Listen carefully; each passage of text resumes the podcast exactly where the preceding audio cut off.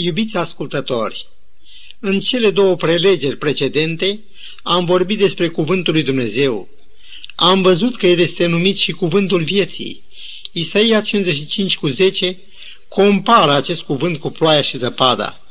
Ploaia și zăpada au un rol determinant în menținerea vieții pe pământ.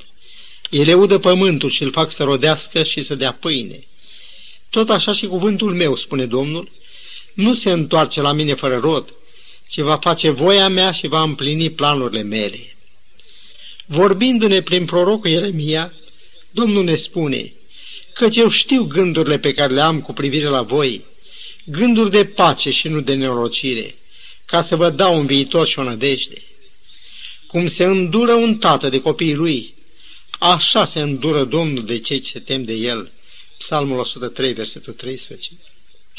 La auzul acestor făgăduințe, nu vi se aprinde în suflet dorința de a cunoaște mai mult despre Dumnezeu? Sfintele Scripturi ne vorbesc despre iubirea Lui, despre grija și bunătatea Lui față de noi. Și totuși, în ciuda miilor de făgăduințe, cum și a istorisirii faptelor Lui și intervențiilor Lui în favoarea noastră, Petru ne vorbește astfel despre Dumnezeu. Voi îl iubiți fără să-L fi văzut. Credeți în El fără să-L vedeți și vă bucurați cu o bucurie negrăită și strălucită. E atâta lumină în jurul Părintelui Luminilor și totuși e învăluit de atâtea taine încât Apostolul Pavel vorbește despre el, că locuiește într-o lumină de care nu poți să te apropii, pe care niciun om nu l-a văzut, nici nu-l poate vedea. 1 Timotei 6 cu 16 Cunoașterea lui ne este imperios necesară, întrucât viața veșnică stă în cunoașterea lui Dumnezeu și a lui Isus Hristos, pe care l-a trimis El. Psalmistul vorbește astfel despre El. Cât de scumpă este bunătatea ta, Dumnezeule! La umbra aripilor tale găsesc fii oamenilor adăpost. Se satură din belșugul casei tale și adăpi din șivoiul desfătărilor tale, căci la tine este izvorul vieții. Psalmul 36 Acestea sunt motive care ne determină să căutăm să aflăm ce ne spun Sfintele Scripturi despre Dumnezeu. Tema aceasta nu este ușoară. Ea îmi amintește despre un filozof care ieșise pe malul mării ca să mediteze în vederea unui studiu despre Dumnezeu. În timp ce se plimba adâncit în gânduri, vede un copil care făcuse tocmai o gropiță în nisip și cu o scoică aducea în ea apă din mare. Ce face aici?" l-a întrebat filozoful. Copilul a răspuns, vreau să deșert marea în gropița pe care am făcut-o. Cât de zadarnic este orice încercare a ființelor mărginite să cuprindă și să înțeleagă, fără lumină de sus, pe nemărginitul Dumnezeu. Iată ce găsim scris în cartea lui Iov în privința aceasta. Poți spune tu că poți pătrunde adâncimile lui Dumnezeu, că poți ajunge la cunoștința desăvârșită a celui atotputernic, cât cerul e de înaltă, ce poți face? Mai adâncă decât locuința morților, ce poți ști? Iov 11, 7 și 8. În cele petrecute la Calvar, găsim o dureroasă ilustrare a ceea ce spune Isaia în capitolul 53. Cine a crezut în ce ne se vestise? Cine a cunoscut brațul Domnului? Golgota nu vorbește numai despre iubirea lui Dumnezeu, care se jertfește. Ea vorbește și despre neînchipuita tragedie a neștiinții și rătăcirii omenești. În acel moment de întunecare a rațiunii omenești, Scripturile ne vorbesc doar despre doi oameni care recunosc Dumnezeirea Lui. Unul este un tâlhar, care vede în Iisus pe Mântuitorul lui și el rostește această rugăciune. Doamne, adu-ți aminte de mine când vei veni în împărăția ta. Și cel de-al doilea este un ofițer roman care doar din cele ce a văzut cu ocazia aceea a putut să spună cu adevărat acesta a fost Fiul lui Dumnezeu. Declarația lui Ioan a venit la ai săi și ai săi nu l-au primit, Ioan 1 cu 11, nu se referă numai la neamul acela de oameni de atunci. Ea ne include chiar și pe noi dacă stăm nepăsători față de o mântuire așa de mare. Oricum, rătăcirea aceasta arată, așa cum spunea un comentator, cât de puțin știu oamenii despre Dumnezeu. Apostolul Pavel declară, noi propovăduim înțelepciunea lui Dumnezeu cea tainică. Prin aceasta el vrea să spună că pentru a o înțelege ne trebuie o descoperire la care nu poate ajunge mintea omenească. Așa stau lucrurile cu lumina de neapropiat. De fapt, nu Dumnezeu, ci păcatul a creat această prăpastie. Adam, în nevinovăția lui, vorbea cu Dumnezeu față către față. Lui Moise, Domnul îi spune că omul muritor nu poate vedea fața lui și să trăiască. Așadar, nu Dumnezeu se ascunde, ci așa cum spune Isaia, nelegiuirile voastre pun un zid de despărțire între voi și Dumnezeul vostru. Păcatele voastre vă ascund fața lui și îl împiedică să vă asculte. Isaia 59 cu 2. Așadar, păcatul a despărțit pe om de izvorul înțelepciunii lui Dumnezeu, pe care, așa cum spune tot Apostolul Pavel, n-a cunoscut-o niciunul din fruntașe veacului acestuia, căci dacă ar fi cunoscut-o, n-ar fi răstignit pe Domnul Slavei, 1 Corinteni 2 cu 8. Priviți unde duce rătăcirea. Domnul Hristos a spus că va veni vremea când oricine vă va ucide să creadă că aduce o slujbă lui Dumnezeu. Iubiți prieteni, luați aminte la ceea ce spune Dumnezeu și nu la ceea ce spun oamenii.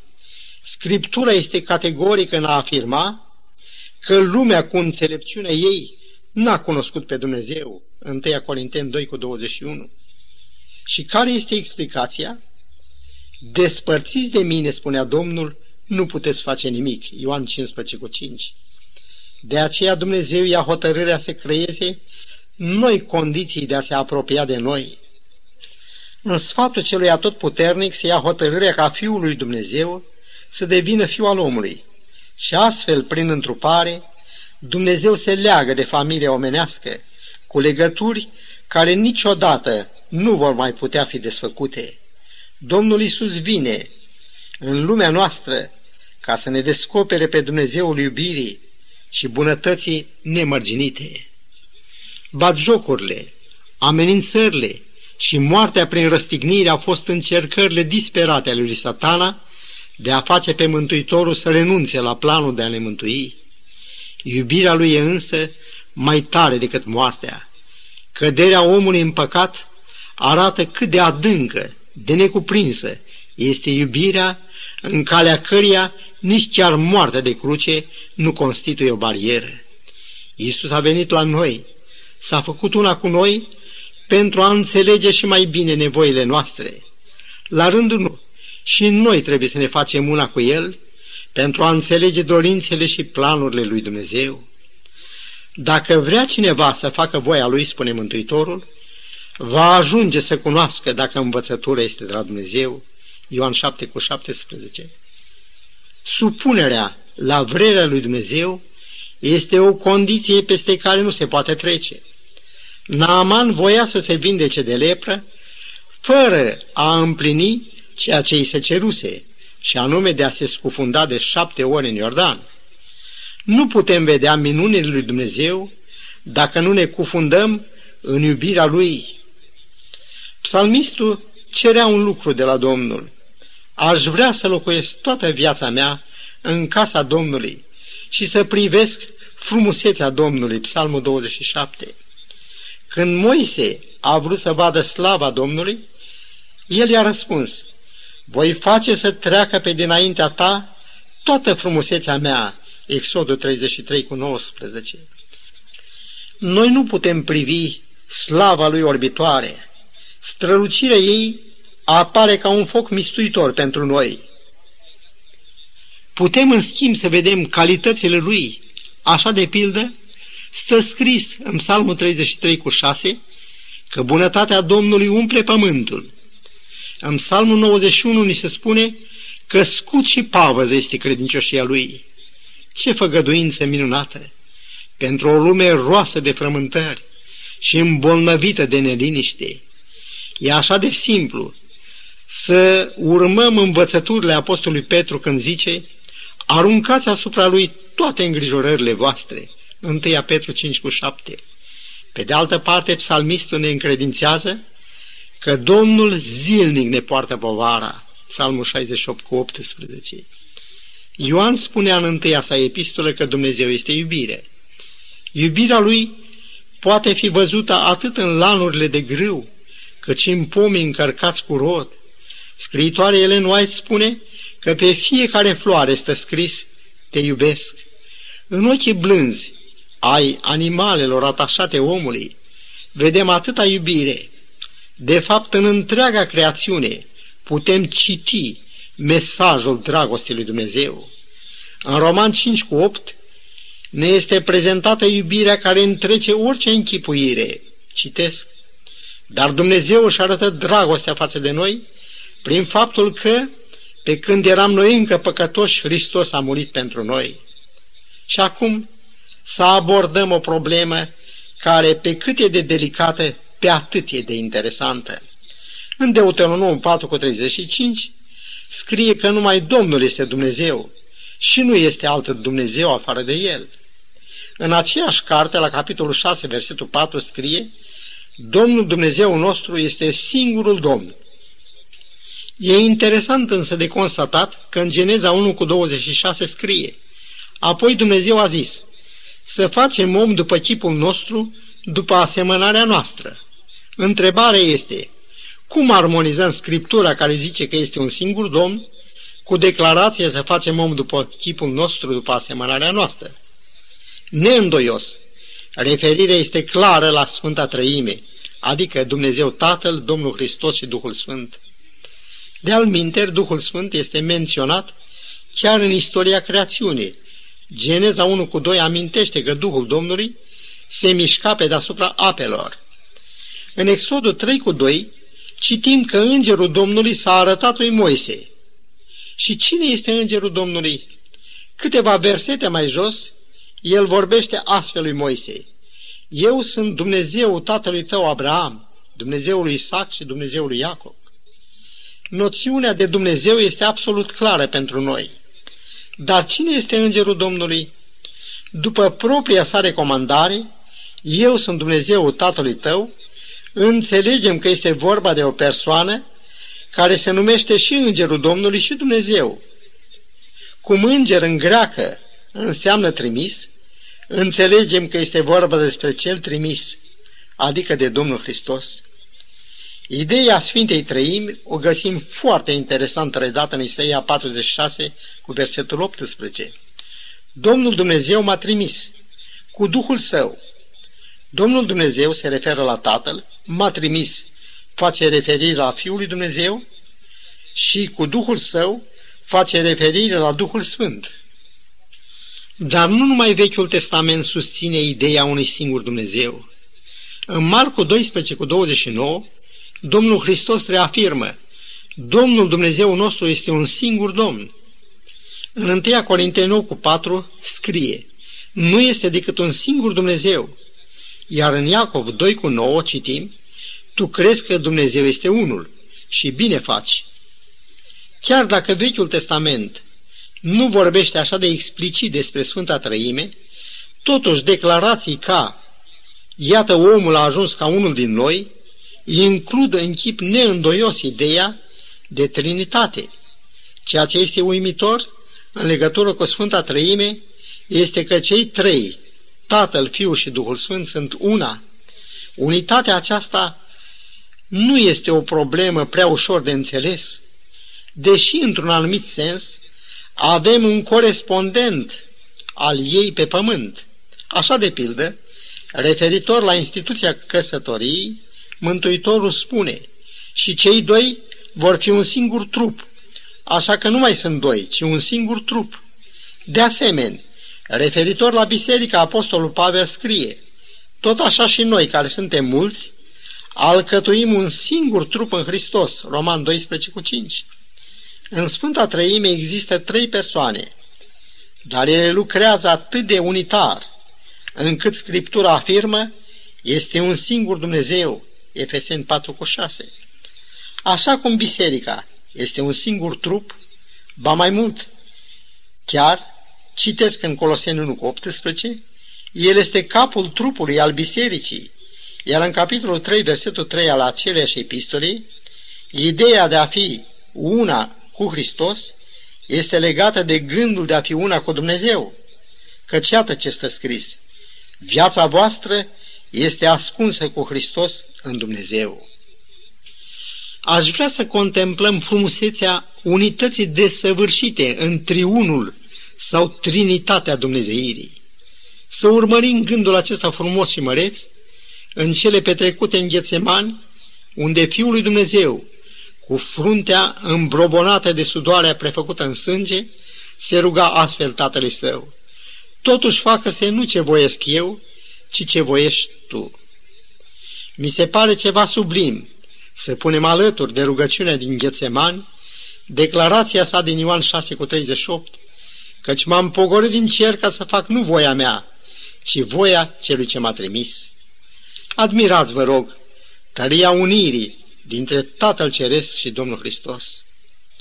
În Coloseni 2 cu 3 scrie despre Domnul Hristos că în El sunt ascunse toate comorile înțelepciunii și ale științei, iar versetul 9 spune că în El locuiește, trupește toată plinătatea Dumnezeirii.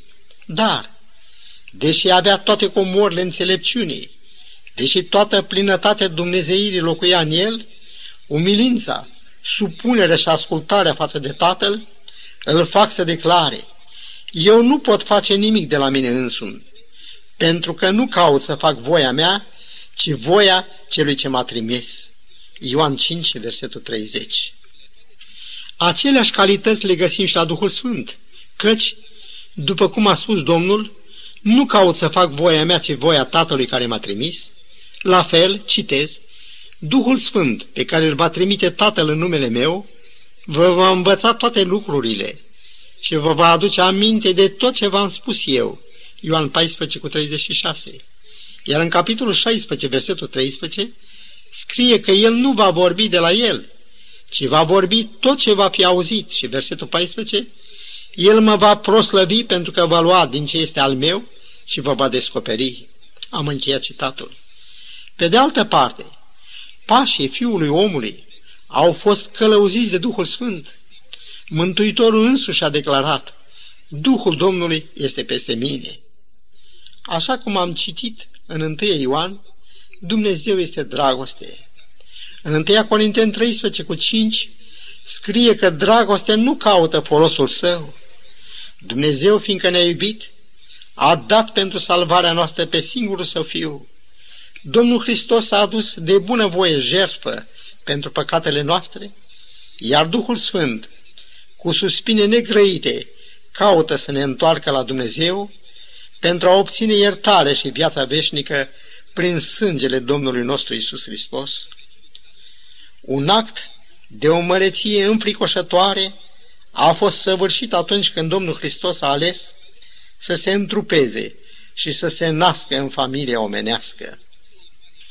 Dumnezeu a iubit atât de mult lumea, încât a dăruit pe Fiul Său omenirii în vederea mântuirii. Domnul Dumnezeu împlinește astfel ceea ce fusese vestit prin prorocul Isaia, căci un copil ni s-a născut, un fiu ni s-a dat, îl vor numi minunat, sfetnic, Dumnezeu tare, Părintele veșniciilor, Domn al păcii. Isaia, capitolul 9, versetul 6. Dar ce moment este acela când Fiul lui Dumnezeu devine Fiul al omului? Domnul Hristos primește să se dezbrace de sine, să ia un chip de rob. Duhul Sfânt este Cel ce pregătește un trup omenesc Fiului lui Dumnezeu, trup în care Dumnezeu, un imunitor, putea să guste moartea pentru noi. Cu ocazia botezului Domnului Isus, Tatăl declară, acesta este Fiul meu prea iubit. Domnul Hristos primește să fie mielul de jertfă și prin aceasta răscumpărătorul omenirii. Așa cum am amintit, Duhul Domnului a condus pașii Fiului lui Dumnezeu în timpul vieții sale pământești. Prin puterea Duhului Sfânt, Domnul Hristos tămăduia pe bolnavi, scotea demoni și învia chiar și morți. Lucrarea din viața pământească a Domnului Hristos se încheie în cele ce au avut loc în Ghețemani, în sala de judecată și în final pe cruce. Acolo s-a arătat toată dragostea lui Dumnezeu, tot spiritul de jertfă și ascultare al Mântuitorului. Duhul Sfânt este de față, la lucru, în acest moment crucial din istoria mântuirii. În rugăciunea, Tată, ție toate lucrurile țin cu putință, depărtează de la mine paharul acesta, totuși facă-se nu ceea ce voiesc eu, ci ceea ce voiești tu, se vede cât de grea și de amară a fost lupta. În Ebrei, capitolul 9, versetul 14, este descrisă intervenția Duhului Sfânt în încheierea în triumf a luptei. Cuvântul spune că Domnul Hristos, prin Duhul cel veșnic, s-a adus pe sine însuși jertfă fără pată lui Dumnezeu, dar să privim și pe Tatăl Ceresc și lucrarea lui în această tragedie cosmică. În a doua Corinteni, capitolul 5, versetul 19, scrie că Dumnezeu era în Hristos împăcând lumea cu sine. Numai veșnicia ne va arăta ce a simțit inima lui de tată și cât l-a costat mântuirea noastră.